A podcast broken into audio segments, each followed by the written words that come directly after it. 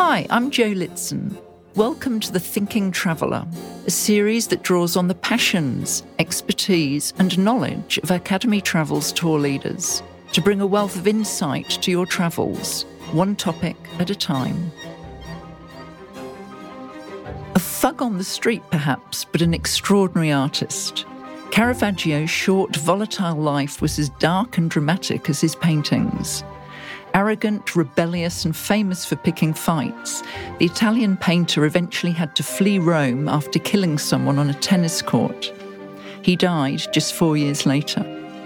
Today, Dr. Kathleen Olive takes us into the life and career of the most famous Italian painter of the Baroque period and explains his role in art history and how his paintings are viewed today. Kathleen is a literary and cultural historian with a passion for the visual arts, interior design, fashion history, and contemporary fiction. She holds a BA with first class honours and a PhD from the Department of Italian Studies at the University of Sydney. She teaches Italian language, literature, and history. And in 2015, her edition of the Codex Rustici, a 15th century text that she worked on for her doctoral studies, was presented to Pope Francis on his first official visit to Florence. So, Kathleen, welcome today. Thanks, Jo. So, Caravaggio. So, he had a pretty dramatic life, like his art. So, can you tell us a little bit about his his career and how it sort of fed its way into his paintings? Sure. Caravaggio is an artist that we tend to see a strong connection between his biography and his career, which is something I think we feel quite confident doing with artists today, looking in their biography, in their paintings for traces of their biography. So he was actually born in the north of Italy, and that's where his name comes from. So he was born in a town called Caravaggio, which is not so far outside Milan, uh, in what was then an independent state within Italy. It was the Duchy of Lombardy. And he was born there in September 15. 1971. And he didn't really have very much from the beginning that would have indicated that he would become an artist. His father was a stonemason, but he was a stonemason for a quite important local family, a branch of the Colonna family from Rome, and they were a really powerful dynasty. So, because of that, he seems to have got entree into the world uh, of art. He trained apprenticed as an artist quite late. So, normally boys would go into an apprenticeship at around eight, between ages eight to 12. He goes in as a teenager, probably because his parents die um, when he's reasonably young. He loses his father and then his mother. So he goes into painting as a career quite late. Um, that's unusual. We don't have any surviving works from that early formative part of his career. That's really unusual, especially for Italian art. It's so well documented. Uh, so we do know that he trains in northern Italy. He trains with a painter called Peterzano, who we really only talk about in relation to Caravaggio. No one else finds him very interesting in his own right. But he had himself been trained under Titian, so he came with a very good pedigree. Uh, and so Caravaggio comes out of that milieu, the milieu of Northern Italian painting. But he moves to Rome in 1592, still quite a young man then when he does that by our standards, uh, early 20s. But by the standards of the time, he was al- already should have been quite an independent, um, fully functioning career artist by then. People like Titian already were, had their own workshops. He doesn't. So he moves to Rome, and his job in Rome is to paint fruit and flowers for other artists' paintings. So they'll, they'll be working on some big commission, and he gets the bowl of fruit to do on the table. So that's how his career in Rome starts off, really at a very low level. And again, there's a suggestion that he has this um, entree into the Roman world thanks to his hometown connections with the Colonna family. He's not a particularly easy person to get along with. He has um, quite a difficult personality from what we can work out. He's always getting into trouble. He bears arms when that's illegal. He gets into fistfights on the street. He throws a dish of artichokes in a waiter's face um, because he thinks the artichoke, the art, the waiter was insulting his friend. Um, he runs with a very violent crowd uh, of other artists and layabouts, basically. Uh, and he is also involved in the seedy world of prostitution, which in Rome in the uh, 17th, late 16th, early 17th century was a very big industry. Uh, and he's clearly moving around on the outside of that circle as well. So he's not someone when he moves to Rome that we would think of as being an easy person to spend time with, but he does get picked up by some pretty significant patrons and that propels his career. So he does spend a lot of time on the street. He does. He's he's really an artist of the street, and I think that's one of the reasons why we love him and find him so fascinating. Because in our own time, I think for many of us, we see art as a kind of a high cultural thing. We put it up there with classical music or classical dance, for example, uh, the theatre. And it's refreshing in some ways to think that there's this person who's drinking in taverns at night and brawling on the street and apparently dabbling a little bit uh, in running prostitutes on the side to make a little bit of extra money and then turning out at a certain point in his career these paintings that we just see as extraordinary masterpieces. So it's, it's so there's something refreshing about it and also a little bit of a frisson of danger, which I think we like too. So, how unusual was it that he then put those people on his canvases? That's it's unusual in how he does it, I think. So, not unusual at all that you would use people from your circle as models for your artworks. Uh, there wasn't a professional career yet as an artist's model that would come in Rome in about 100 years of Caravaggio's death. There were people who were professional artists' models, particularly women, because of the difficulty of getting access to women's bodies to, to draw them and paint them. So, that part of it's not so unusual that you would just grab someone you knew and say, stand like this, wear this, pose like that, and I'm going to quickly get you down on the canvas. That part's not unusual. But to make them stand in as really grand actors um, in these dramatic scenes that are from the Bible or from the lives of the, the dramatic episodes in Lives of the Saints, that's quite unusual that you would do that, that you would have your friend, a prostitute, stand in for the Virgin Mary, that's extraordinary. And that ruffled a lot of feathers in his own time. And I mean, he had people with very gnarly faces and dirty nails. He didn't try and disguise any no, of that. no, he? not at all. In fact, he his aim, I think, was to celebrate that. And this was something that his contemporaries found very puzzling. They either really liked it or they really were too challenged by it, I think. So there were people who wrote about him in his own life, and he is quite well um, written about in his own lifetime. There are about three contemporaries who write histories uh, of his life and times and, and works. And one of them says, if you're particularly unattractive, Caravaggio is going to love you even more uh, because of the potential that you give him uh, in terms of the art that he'll produce. So he particularly loves older people. And if you look at um, the paintings of Caravaggio, there's always an older man, an older woman. Their, their faces are always so lined, so creased, but it gives him all of these challenges as an artist in terms of how the light falls across the face and the way the skin has a kind of a transparent glow to it. So he seems to particularly like uh, things that we would see as challenging aspects of someone's appearance. He really uh, tends to focus on that. Goiters, for example, he has one model that he uses quite a lot, an older woman with a very large goiter on her neck while he's living in Naples. So yeah, he does go to that kind of um, seamier, more difficult side, I think, of our natures, but also of our physical characteristics as well. And he used to use himself too. He did, which which is not uncommon. So artists from um, from the Middle Ages well into the the time of Caravaggio used themselves as models again because of availability. All you needed was a mirror, and we do know from an inventory that was made of Caravaggio's house after he um, skipped out on his rental contract. His landlady uh, sued him for a broken bond, uh, and so we have the court records about that, and we know that he owned a mirror. So he obviously used the mirror to study his own appearance.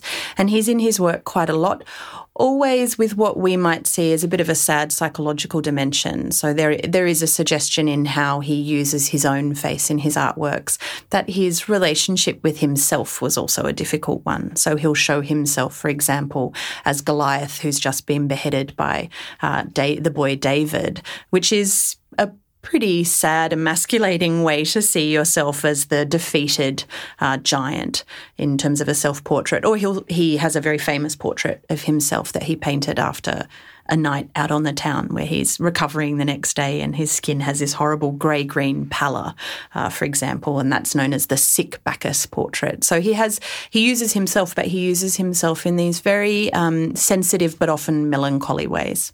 And also that sort of screaming Medusa.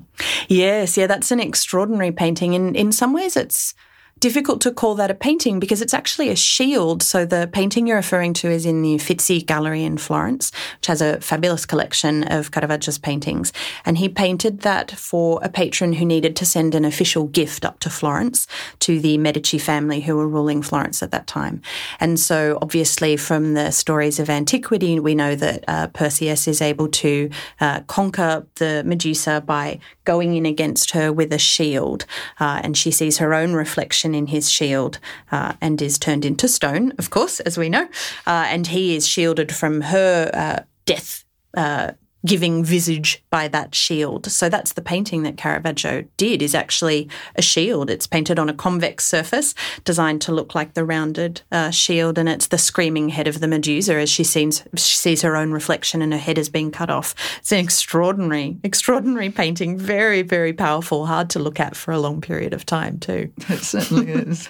So so what made him so distinctive? I mean, the, the paintings caused well some people found them shocking, didn't they? When, Absolutely Absolutely. At the time. So, certainly, one of the things that people find shocking is that he is using regular, everyday people from more um, rough sides of life to stand in for these very important, significant, often religious people, uh, and that was certainly something that was shocking.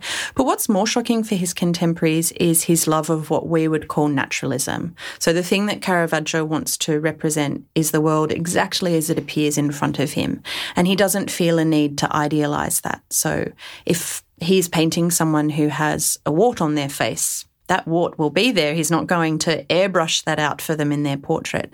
And this was quite shocking for his contemporaries because the prevailing trend of the time was a highly idealized view of the world having its its uh, inspiration in ancient Greek and Roman models in terms of sculpture and also uh, Roman painting, but then idealized so that everyone's presented as the most beautiful version of themselves.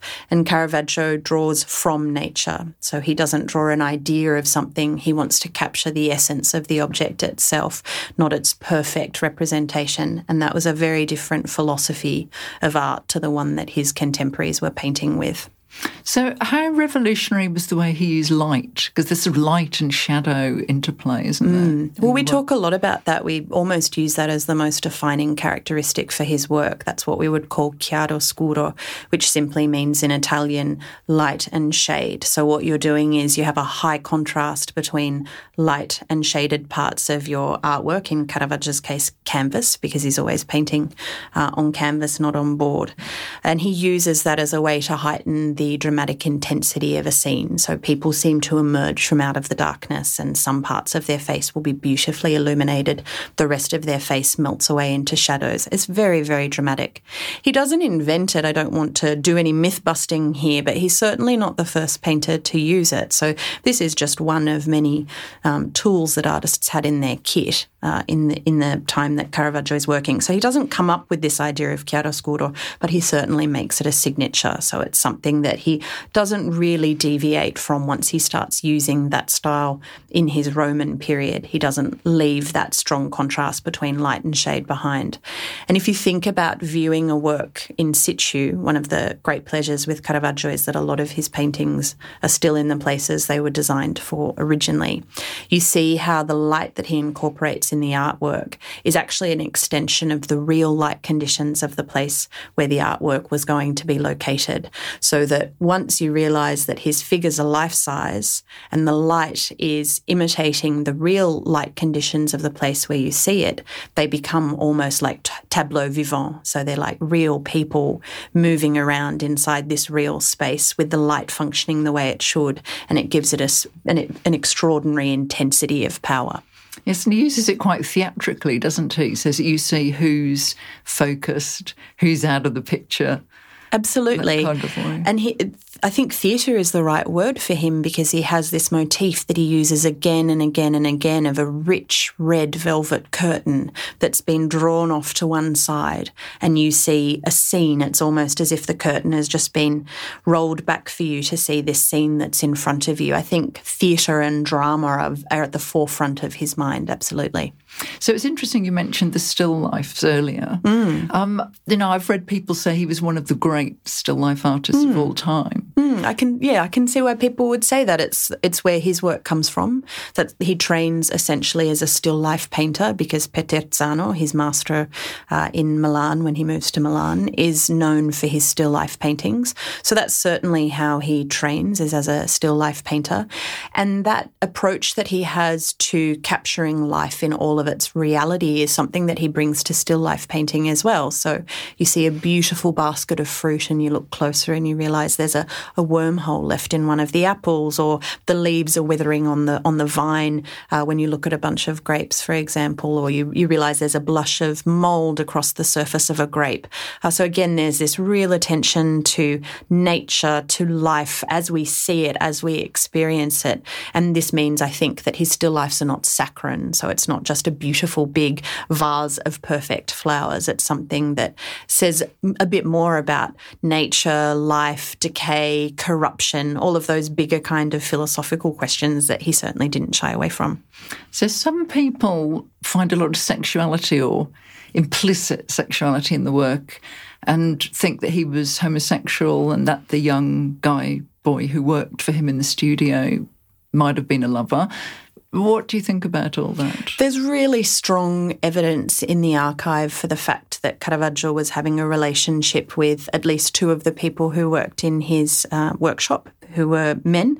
So he had a very close friend and lover, Mario Minniti, who is a Sicilian painter who actually shelters him in Sicily later in life when he's on the run trying to escape a murder charge. And he also forms a relationship with a, a young lad in his workshop called Cecco, uh, who poses for him in quite a number of very highly charged erotic artwork. So certainly there were relationships there. But we also know from the archive that he had important sexual relationships with women as well. So, for example, with women who are working as sex workers, we know that he was involved with some of them as well. So, I think the for me, the thing I would say, because this has been a, an issue of great controversy recently in terms of Caravaggio's career, um, this question of do we claim him as one of the first gay uh, artists to celebrate? Uh, or do we say that that question of sexuality isn't important to his work at all? I would say that before the modern age, we defined sexuality very differently. You know, we have ideas of people being gay and straight. Those labels simply didn't apply at the time. Caravaggio was clearly, as we see from his art, a lover of people. Uh, he had a deep um, understanding of empathy for and uh, appreciation for human nature in all its forms. And the to his life and his art, I think, is where those relationships take him. So they take him down quite a, a violent path, and that is why, in the end, in fact, he has to flee from Rome. So, certainly, I think we can read that into his artwork that these relationships that he forms with men and with women uh, do take him into some harder areas that end up making his life quite difficult for him to control. It's sad. I mean, he died very young, really. Mm. He dies in in the summer of 1610. Right. Uh, so he is a young man. Uh, he lives hard and fast and dies young. He has all those kind of cliches that we like yeah. about our artists. But yes, he dies in very sad circumstances, really. He's been on the run for a good number of years. Uh, he killed someone uh, on a tennis court in Rome. Some people think perhaps just in the heat of the moment. It seems quite clear, however, from recent archival information that it was uh, certainly a planned thing. He schemes to murder this person for whatever reasons. That's still being highly debated. But that means he has to leave Rome because the Pope puts a price out, a bounty on his head, essentially. He's always on the run in the last years of his life. He doesn't feel comfortable wherever he settles. He f- clearly feels surveyed, surveilled. He is set upon in Naples. He has to escape prison on Malta. I mean, it's all the, the stuff of, of high drama, but it ends quite sadly because he believes uh, in the summer uh, of 1610 that the Pope has lifted uh, the price on his head. So he thinks he, it's safe for him to go back to Rome. He embarks on a ship with all of his remaining artworks that he has. They're highly valuable. He's going to Rome to try to sell those, obviously. But the ship pulls in at a port between Naples and Rome, and the local official sees his papers, hears his name, and doesn't know that the bounty has been lifted from his head, so holds him overnight in prison. The ship he was on sails without him, with all of his paintings. So the next day or a few days later, when the uh, confusion is cleared up and he's released from prison, he sets out on foot to try and catch up with the ship that has all his paintings on it. And some are on the coast in Italy in the pre modern world. Before Mussolini drained all of the swamps, is just a season of high malaria. So he seems to contract malaria and he dies alone in a pauper's hospital in a, a small place in Tuscany called Porto Ercole. So it's a, a sad story, uh, really. He never gets back to Rome. He never is able to sell those paintings uh, and re pick up his career where he left off uh, in Rome. So it's quite a melancholy end. Was he very influential at the time? Yes and no. There are two kind of strands of artists who pick up um, with the challenges that Caravaggio has laid down. They pick those challenges up and run with them, or they utterly reject them. Those are the only kind of options that people seem to have for Caravaggio, that, that gauntlet that he has thrown down. So he's very, very influential in Naples in particular. And because Naples in his time is ruled by Spain, it's part of um, the viceroyalty of Spain. That means his work and uh, those of his followers, known as the Caravaggists, are imported uh, into Spain. And so that uh, kicks off a whole painting tradition in Spain that we call Tenebrism. In Rome, he was uh, good friends with a lot of Flemish artists. Rubens was a great admirer of his, advised his clients to snap up reject paintings by Caravaggio. So, in fact, his tradition lives on in Flemish and then later in French painting as well. That strong uh, contrast of light and shade, and also that interest in real people, how they live, uh, what the world really looks like uh, around us. But the in Italy, for the most part, outside of Naples, his tradition is utterly rejected, and Italian art goes a very different way. It becomes very interested in what we would call neoclassicism, so almost sculptural painting, highly idealized None of that Sturm and Drang uh, that you get with Caravaggio, just very, very placid and beautiful. And the tradition that Caravaggio had. Uh, kicked off in Italy is really only brought back into notice in the 20th century. So he's, for the most in Italy, he's utterly ignored until yeah, modern interesting. era. So he was forgotten for mm. a long, long time. I think actively forgotten. People didn't didn't like his work, and it is very challenging to look at. So he certainly wasn't taken off the walls. His works remained where they were. Uh, they they had a value for connoisseurs who understood his place in the Italian art tradition. So he certainly didn't disappear from view in that sense. But in terms of art history, he was a very easy target to criticise. So he just painted things things as he saw them, almost artless, that he wasn't really putting much work into it. He just painted it as he saw it without even any preparatory work, as if that was some kind of a criticism that he didn't have a strong training as an academic artist, which was what was valued until the 20th century.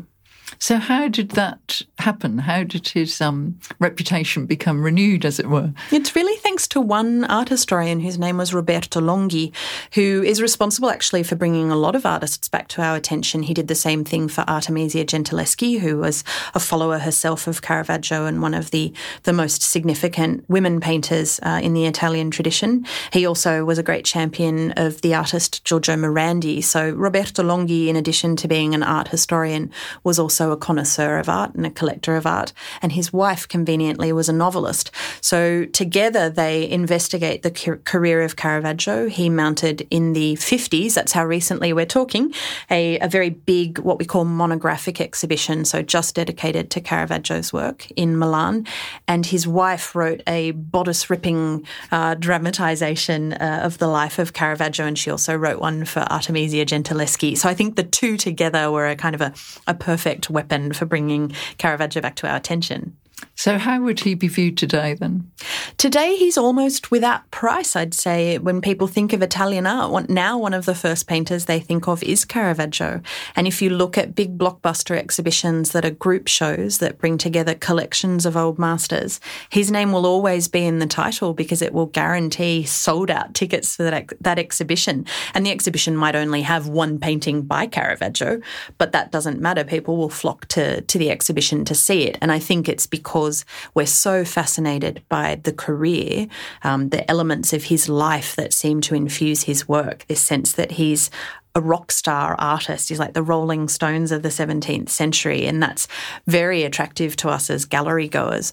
But also because his revival has been quite recent, since the 1950s, really, with a huge spike in attention in the 70s and 80s, there are still a lot, more paintings by Caravaggio that remain to be discovered. So, four years ago, someone found a Caravaggio painting in their attic in a house in France. So, more discoveries remain to um, um, emerge, and I think that's something that we're attracted to as well. The idea that you could just be rummaging in your barn and find $170 million painting is a pretty attractive fantasy to have. We all wish. Absolutely. Thanks so much for your time. That concludes today's episode for The Thinking Traveller, a series brought to you by Academy Travel. To stay up to date with the latest conversations in this series, you can subscribe at Apple Podcasts, Google Podcasts, or wherever you source your shows. For more information on Academy Travel's tour programme, to read other interesting articles written by their expert tour leaders, or to catch up with them in person at a public event around Australia, visit academytravel.com.au. Until next time, I'm Jo Litson. Thank you for your company.